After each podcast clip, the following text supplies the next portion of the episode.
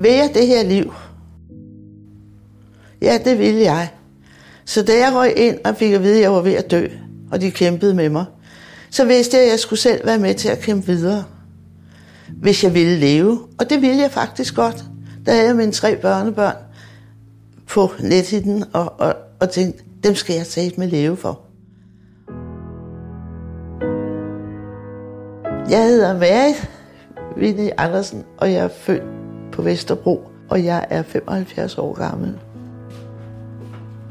Man opdagede jo, at jeg havde noget med hjertet, og lige før jeg røg ind på hospitalet, der fandt hjertelægen ud af, at der var noget, der ikke var, som det skulle være. Og så kom jeg så på videre. Det var hårdt, fordi jeg kom ind på samme afdeling, som min søster havde ligget på. Og jeg havde lige fået min søster begravet, de samme læger, det samme problem med hjertet. Så det var lidt af en kamp for mig, psykisk. Så fandt de ud af, at det kunne være, at jeg skulle have lidt hjælp, når jeg kom hjem. Og så var det, at jeg begyndte med, at der skulle komme en psykolog og snakke med mig. Det psykologforløb, det var virkelig godt for mig. Fordi at der var så mange ting, der brændte sig inde i mig, jeg gerne ville sige. Og vi fik nogle smadre gode samtaler, og jeg fik lov til at tale meget om, da de bar mig ned heroppe fra. Hver gang snakkede vi, når vi havde samtaler om døden. Og jeg kunne mærke, at jeg blev mere og mere dus med den.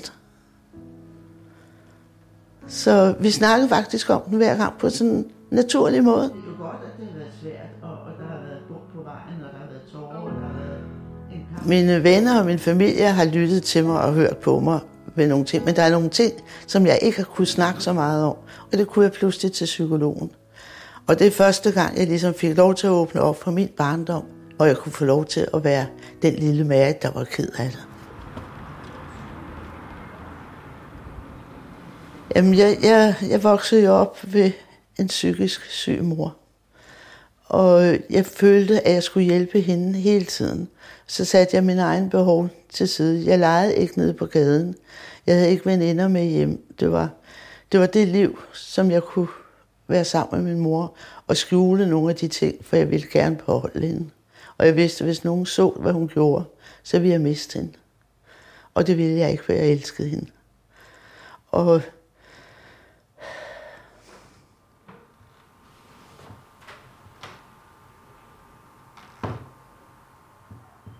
jeg var meget alene med hende, og, og lå være med at, at vise, hvad der egentlig skete, når vi var sammen.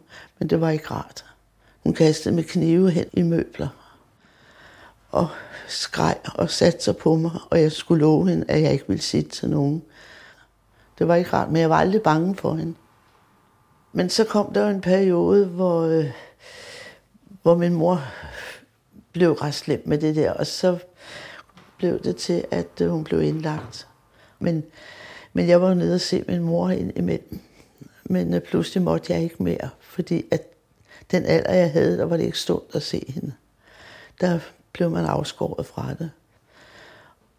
Jeg har været omkring en, jeg tror en 12 år eller sådan noget. Og så ringede de dernede fra, at min mor var ved at dø. Og det var hårdt. Fordi der havde jeg ikke set min mor i halvandet år. Og der lå hun som i fosterstilling. Og rakte armene ud efter mig. Og kunne ikke snakke. Og så døde hun i min arm.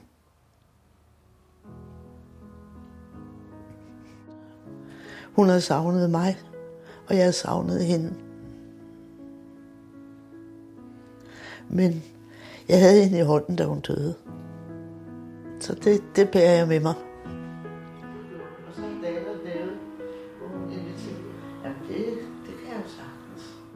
Ligesom alle andre, der elskede deres mor, så elskede jeg hende. Men selvfølgelig har det sat nogle spor i mig. Og det har psykologerne så nu hjulpet mig med at komme videre og mærke mig selv.